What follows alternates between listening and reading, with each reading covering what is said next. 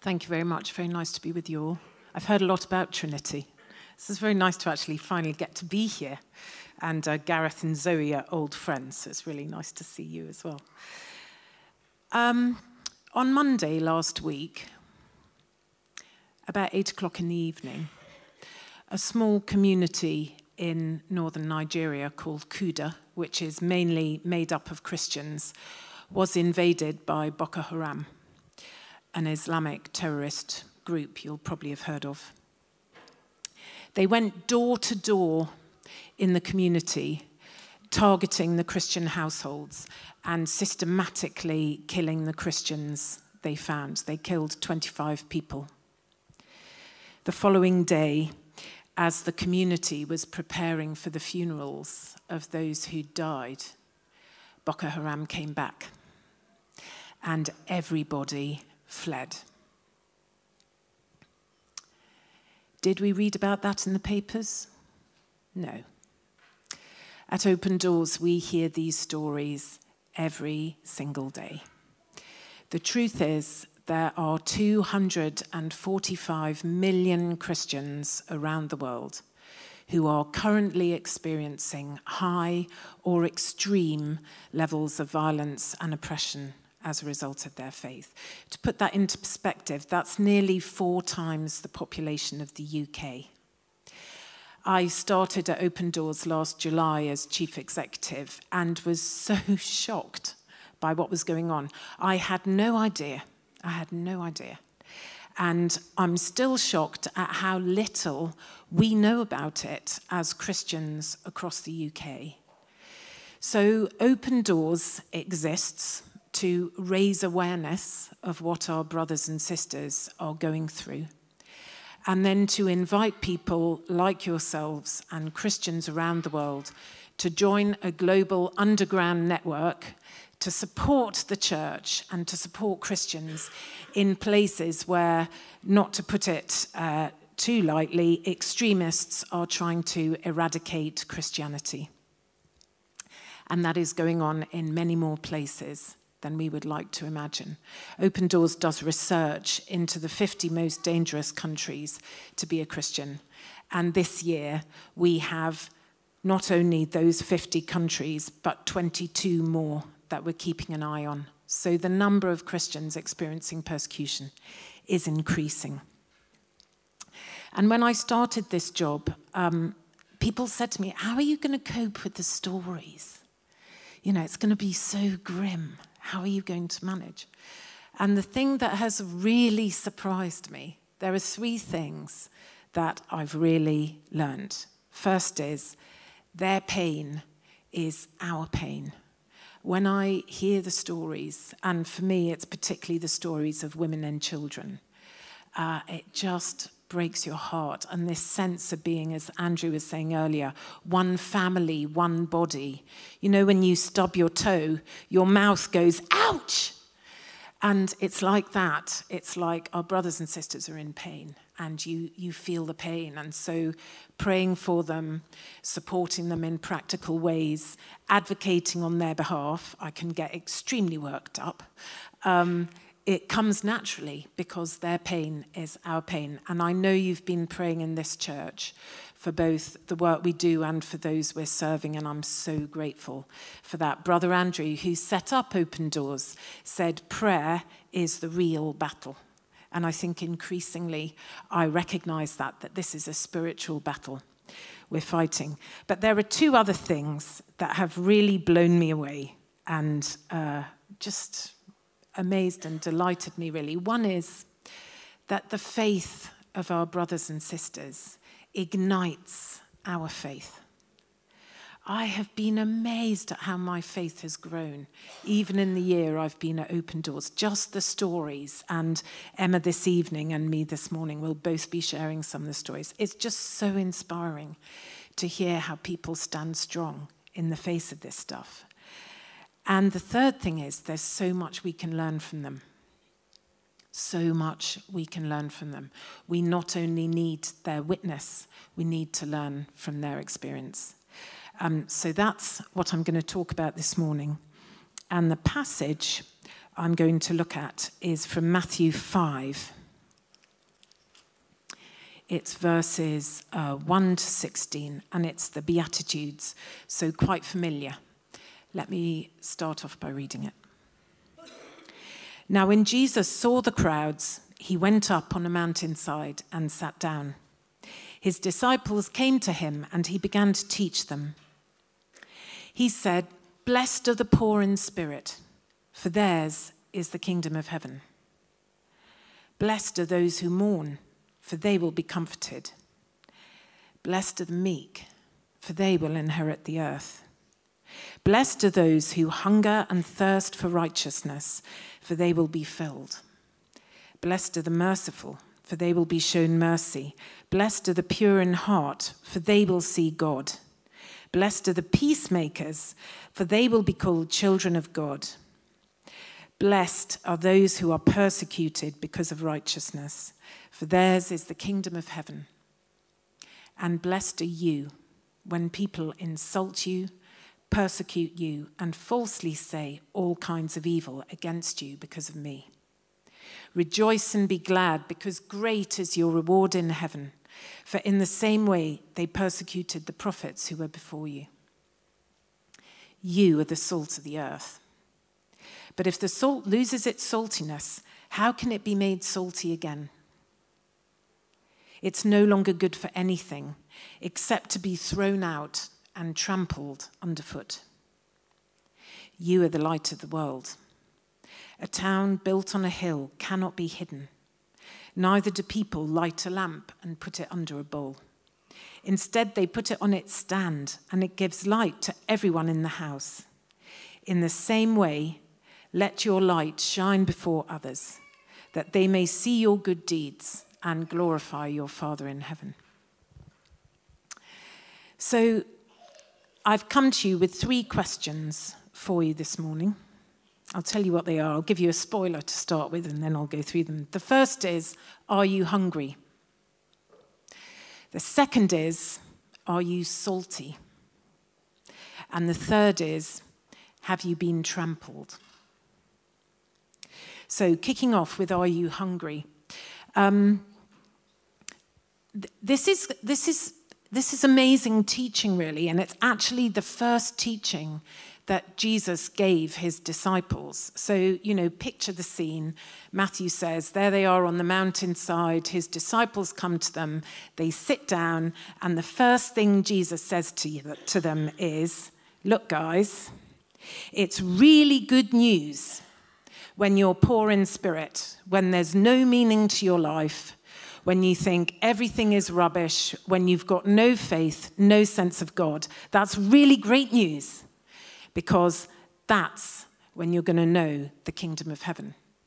He says to them, It's also fantastic when you lose something you really care about. When somebody dies and you're in pain, it's good news because you'll be comforted. And it's also great news when you know actually you're capable of achieving diddly squat. When you can't do anything yourself. When you recognize that, that's really good because it's at that point that you're going to inherit the earth. Imagine what the disciples must have thought. Basically, Jesus is saying it's really great news when you realize you're basically without. I can just imagine them sitting there thinking, What? And then he goes on Blessed are those who hunger and thirst for righteousness, for they will be filled. And that's the point. When we're hungry, when we are desperate for God, when we are absolutely incapable of doing anything in our own strength, at the point where we've lost everything we care about, that's the moment, isn't it? That's the moment we press into Jesus. That's the moment he meets with us. I know you've been praying about Sri Lanka. And if you put up the first slide, please, this is a picture we were sent by our colleagues in Sri Lanka. This is one of the churches that was bombed in Sri Lanka on Easter Day. And on Tuesday this week, we received a letter from one of our colleagues who's been working with the Christians who belonged to the churches that were bombed. And I just want to read out to you a little bit of the letter. She wrote this The first home we visited was that of, forgive me with the names, Arasa, Arasaratnam Vale. He lost his son Jackson, who was 13. His sister Valini, who was 36, was one of the Sunday school teachers, and her husband Ranjith was also killed in the blast. When we visited, his niece Eliza, who's six, Ranjith and Valini's daughter, was still at Batticaloa in um, intensive care unit. She was about to be transferred to a hospital in Colombo the next morning. It also happened to be her birthday. Because of the shrapnel, her womb had been taken out. She's six, this little girl. She was also blinded by the blast in one eye, and doctors are trying to save the other. My son Jackson and my sister died on the spot, Verl said. My brother in law died a week after the incident in the hospital. He had a black belt in karate. He was an engineer. His hips stopped functioning and, event- and he had third degree burns. Eventually, he too passed.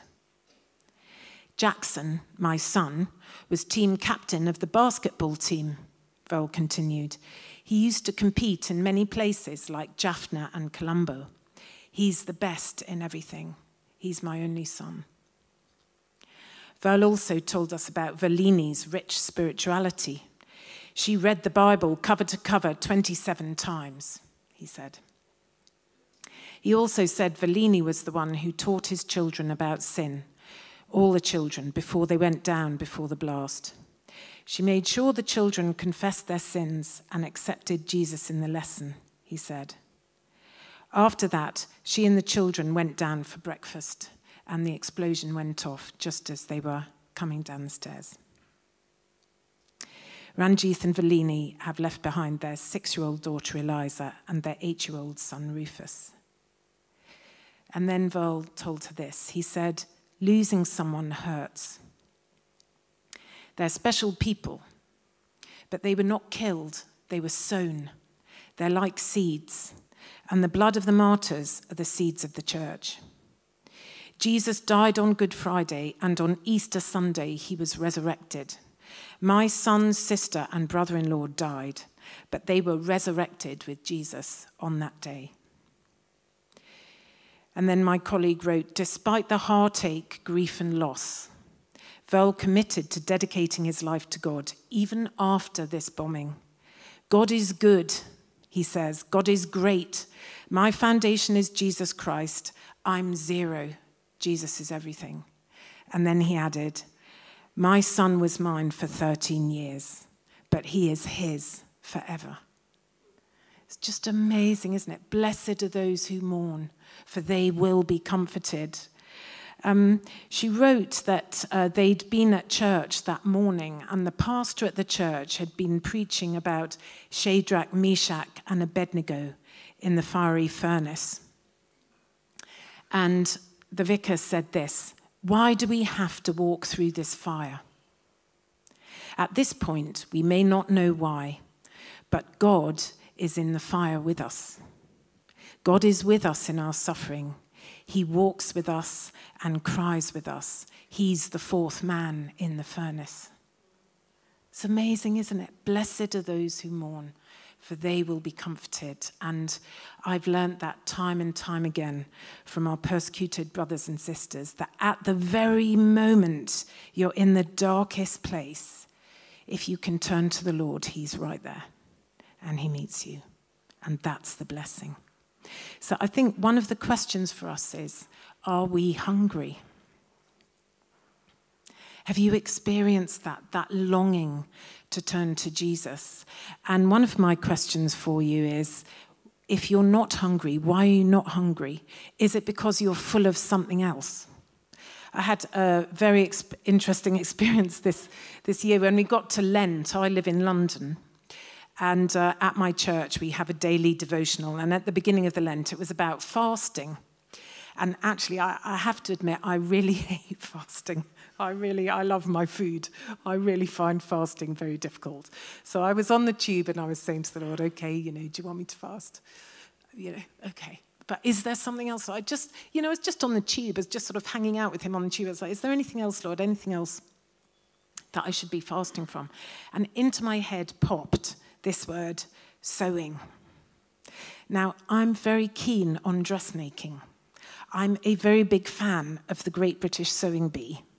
And if my husband was here, he would tell you that I am a little bit obsessive about dressmaking. So on a Sunday afternoon in our house, after I've done my bit in the garden, I disappear upstairs to where my sewing machine is for about four hours, I kid you not. And it, it sort of, it can take over, let's be honest.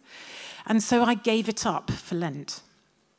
And it was so interesting. I would never have thought of that being the thing that was filling me up. But actually, it was taking up a huge amount of my time and my thought life. And actually, if I'm really honest, this sounds a bit ridiculous, but it's taking up my heart life as well. So, is there something, is there something that is filling you up and resulting in you not being hungry for Jesus? Just a question. Are you hungry? Now, Jesus was saying all this to the disciples, and he pointed out that when you are hungry, you get filled with righteousness. The Spirit comes and fills you, and then you start to behave differently. You're merciful, you're pure in heart, you're peacemaker. And he goes on to say, and if you're behaving like that, you will be persecuted. And it's interesting to me that in this passage, he first of all talks in general terms Blessed are those who are persecuted because of righteousness, for theirs is the kingdom of heaven. And then the language shifts, and he turns to the disciples and makes it specific. Blessed are you, he said to the disciples, when people insult you, persecute you, and falsely say all kinds of evil against you because of me. And I think he said that because the disciples were already experiencing persecution. And he was trying to encourage them. He probably saw the total look of horror on their face. So he went on to explain why it was so important that they stand firm. And that's went into, he went into this very familiar passage about you are the salt of the earth and you are the light of the world, and the world needs you. So, my second question is Are you salty? And there are three aspects of salt I want us to consider. If I could have the next slide, please, Andrew. Uh, not this one, next one. This one. This is Leah Sharibu. In February 2018, so last year, Leah was 15 and she was taken with 100 other girls from her school in Dapchi, northern Nigeria, again by Boko Haram. One month later, they were all released except for Leah. All the other girls went home, but not Leah. And the reason Leah was not released was because she refused to renounce her Christianity. All the other girls either renounced it or were Islamic.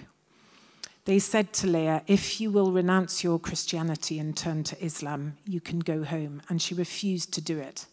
She was the only one they kept. So she was taken because she was a girl. She's been kept because she was a Christian. They're saying they will enslave her for life. And um, she wrote to her mum, a message got through to her mum. And she said this I know it's not easy missing me, but I want to assure you that I'm fine where I am. My God, whom we have been praying to with you, is showing himself mighty in my trying moment. I know your words to me during our morning devotions that God is very close to people in pain. I am witnessing this now. I'm confident that one day I shall see your face again, if not here, then in heaven. Leah was prepared to stand out from the crowd. You know the way salt stops food being bland? It brings out the distinctiveness of the different flavors, doesn't it? Leah's being salty. Such an inspiration. I love this uh, picture of her because she's so feisty. Look at that. It's just great, isn't it? She's so 15. Fantastic. Please pray for her because that is tough. If we could go on to the next one, please. Now, next one. Oh, no. Have we just flicked through? Sorry, I thought there was another one. Is there another one? No. Okay. Just go back to Leah then. Thank you. Sorry, I thought we had a picture up here of Pastor Abdullah. So, another type of saltiness is when we bring reconciliation and healing. You know, salt in water is an amazing healing mixture. My husband and I, when we were first married, had terrible boils. And a friend who was a nurse said to us, So just boil up water and put salt on it. And that's what you need to, you know, get rid of the boils. That's very antiseptic and so on. And I think when Jesus talked about us being the salt of the world, he was also talking about bringing healing, bringing reconciliation. And in Syria, which we've read about a lot in the papers, many of the pastors, while all the other Christians have fled from the Islamic extremists in Syria, many of the pastors have remained. And we've been working with them to set up centers of hope to enable them to reach out not just to the Christians in their communities, but the non Christians as well. And they've been giving out food, they've been giving out medicines. They're creating socioeconomic opportunities for people. So, one of the challenges is that there are no jobs. I mean, actually, Syria's just been destroyed, it's been flattened. Apparently, ISIS used churches and Christian artifacts for target practice. So not only were the churches razed to the ground, but all the statues were just blasted to pieces as they were all testing out their AK 47s. I met uh, before Christmas, I had the privilege of going to Clarence House and meeting Prince Charles, called a meeting of all the church leaders from the Middle East. And I was privileged to be there. And there was an archbishop from Syria talking about what it would take to get Christians to come back to his country and to get Christians to remain in his country. And he's saying, we must rebuild, we must restore. People need houses, they need jobs, they need places to educate their children, they need a reason to stay. And so Open Doors is helping people do this and particularly supporting the pastors. And Pastor Abdullah said, Our Lord is offering a better life for people. I believe that we should be the same way as our Lord Jesus Christ, offering a better life for people spiritually, but also practically. And he and his church members, as I say, are doing everything they can to create reasons for people to stay. I heard about a woman in Damascus who's also been going to one of these centers. She was a Muslim woman. She was seven months pregnant, had a two year old daughter. She lost her husband in the fighting, she lost her brother in the fighting. She was on her own. The church helped her. And after a time, she came to faith. And I think the witness, when Jesus says here, uh, let your light shine before others, that they may see your good deeds and glorify your Father in heaven. The witness of the Christians who've remained is drawing people to Jesus. And uh, Jesus is growing his church. So, are you salty? One other point about being salty is that actually, when you're salty, it makes you thirsty. So if you're not feeling particularly thirsty for Jesus, maybe it's because you're not trying to be salty enough. As we step out for him and try to do stuff, we become desperate for him, don't we? Because we know that we need his strength and power to do it through us. And finally, coming into land now, my last question to you is Have you been trampled? So, in this passage, I think it's very interesting that he adds this to what he's saying to the disciples. He, he says to them, You're the salt of the earth, but if the salt loses its saltiness, how can it be made salty again? It's no longer good for anything except to be thrown out and trampled underfoot. I've always thought that was a warning but actually, I wonder whether it's an encouragement, and I'm going to explain why. If we can go on a couple of pictures, please. Not this one, uh, to Niraj in India. This one. This is Niraj in India, and I'm sorry his face is obscured. It's sometimes difficult for us to show the full face, too dangerous for people, for us to do that. Um, India is number 10 on our list of 50 countries. It's in the top 10 for the first time ever in the 28 years we've done the research. The reason it's there is that the Indian government has vowed to eradicate Christianity from the country by 2021. Modi and the BJP party are equating being Indian with being Hindu.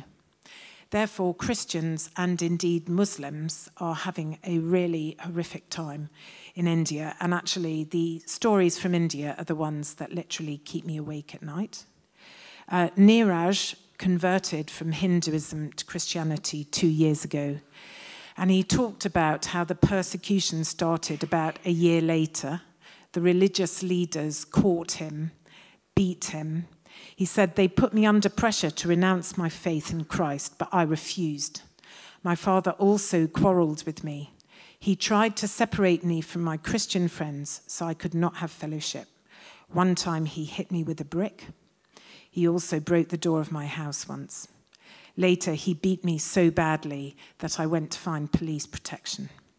But the police told me to go away. I had no choice but to return to my father's house. Then in December, this was 2015, he and some friends were ambushed by Hindu extremists as they were coming back from discussing how they were going to celebrate Christian at, uh, Christmas at their church. And he said the, um, the Hindus pulled him and his friends off their bicycles and started shouting at him, Why do you come here? Where do you come from? From 8 to 12 p.m., he said that they were beaten and kicked. And all the while, these Hindus were saying to them, You're forcing Hindus to convert to Christianity. Why are you doing this? Why are you doing this? They were dragged off to the local community hall and locked there for the night and some of the attackers were guarding them and threatening them with knives, saying, Unless you convert back to Hinduism, we'll kill you, we'll kill you. They kept saying things like, Leave Christianity and then you can return to your house. This is very common in India at the moment. Niraj refused. He said, No, Jesus is my Lord. I will never leave him. The following morning, they were taken to the police station and the police, of course, also insisted they convert back to Hinduism and reject their Christianity. Apparently, a crowd of about 200 gathered outside the police station. And the police officers said, We will strip you naked and treat you with electric shocks if you do not renounce your Christianity. Niraj told his friends he would never betray Jesus, but the two of them caved in, and eventually Niraj did too. He was then subjected to what the Indians call a homecoming ceremony. Ironically, this was Christmas Eve by now. Niraj was taken back to the local community hall where the Hindu idols were displayed. You know, Hinduism has lots of statues, um, lots of different gods, in the hall, he was forced to praise Rama, one of the Hindu gods, and to recite Hindu scriptures.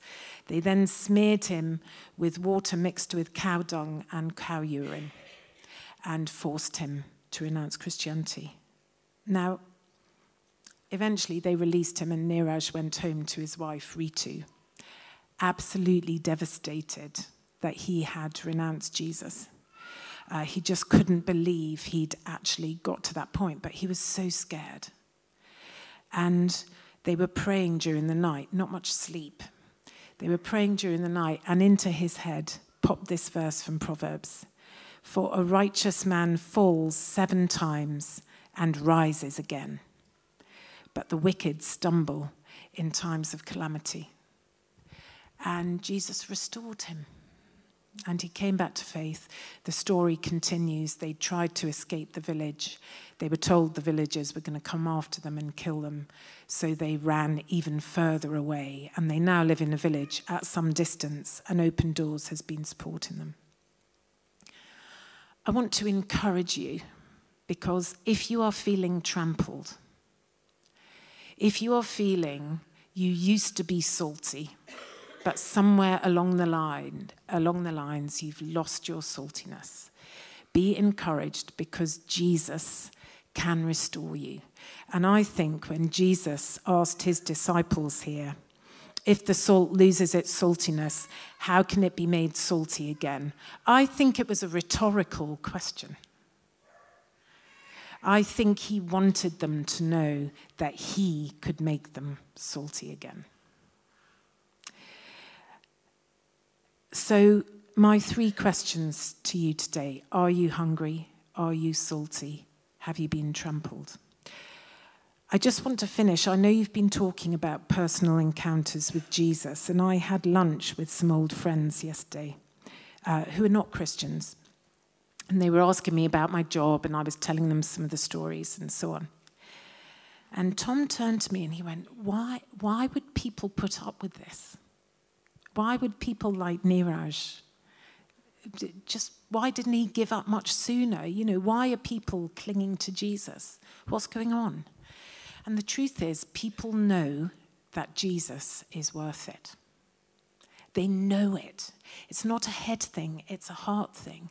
And so many people I've met, so many of our brothers and sisters who are oppressed in one way or another, they stand firm, they stand strong because they've had a personal encounter with Jesus they've met Jesus personally. They've either heard him, they've had a word from him, as Niraj has.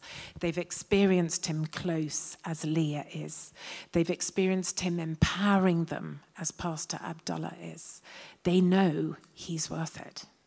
And personally, I want that sort of relationship with Jesus. I, when, I, when I started this job, I seriously wondered whether I should pray for the church in the UK to be more persecuted, because would that result in the kingdom of God coming faster. The difficulty is God answers those sorts of prayers. And the reality of persecution is I, I, don't, I don't want to have to go through that, but I do want to see the kingdom of God grow. So we would love it if you'd like to join us in this ministry, and you've all been given a leaflet. Um, in particular, we would love it if you'd like to sign up for the prayer diary because we know that prayer makes such a massive difference. So if you would like that, the, the diary is good, it's very specific. Um, you can do that in here. We would also, of course, love your financial support to enable us keep keeping supporting people like Pastor Abdullah. Thank you. I'm going to hand back to you, Andrew.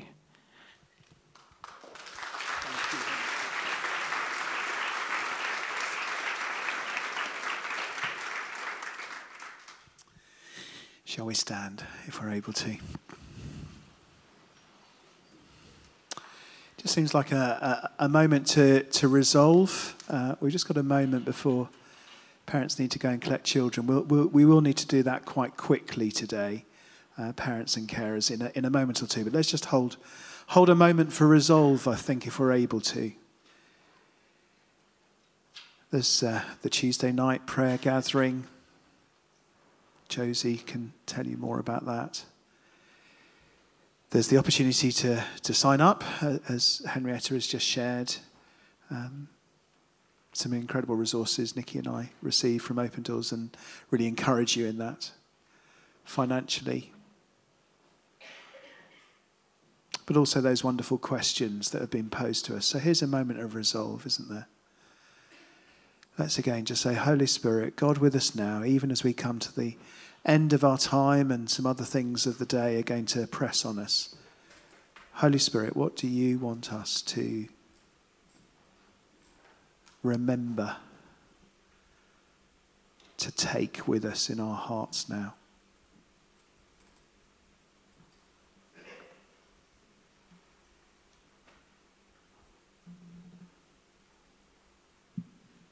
Holy Spirit, what do you want us to do?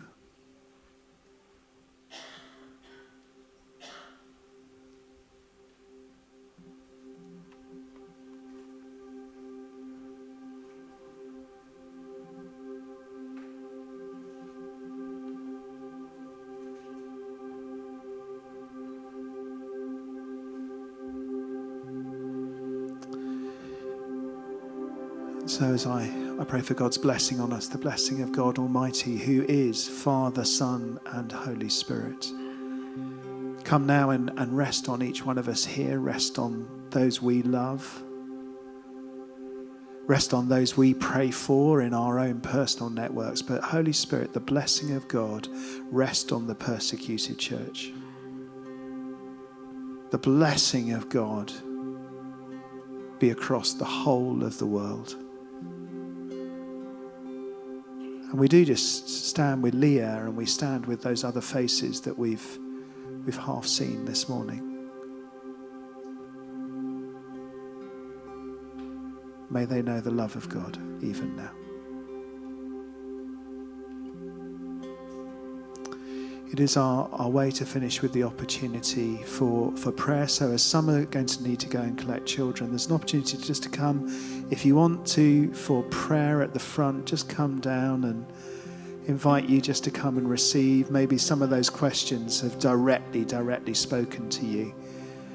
And if you want to come now, other members of the church family will come, even as some of our parents begin to go and collect their children. Do come if you want prayer for anything. Lost your hunger a bit or thirst, or you want to be saltier, or you want to stand for Jesus in some way. You want to just respond to anything that you've heard. We do invite you to come and just receive prayer.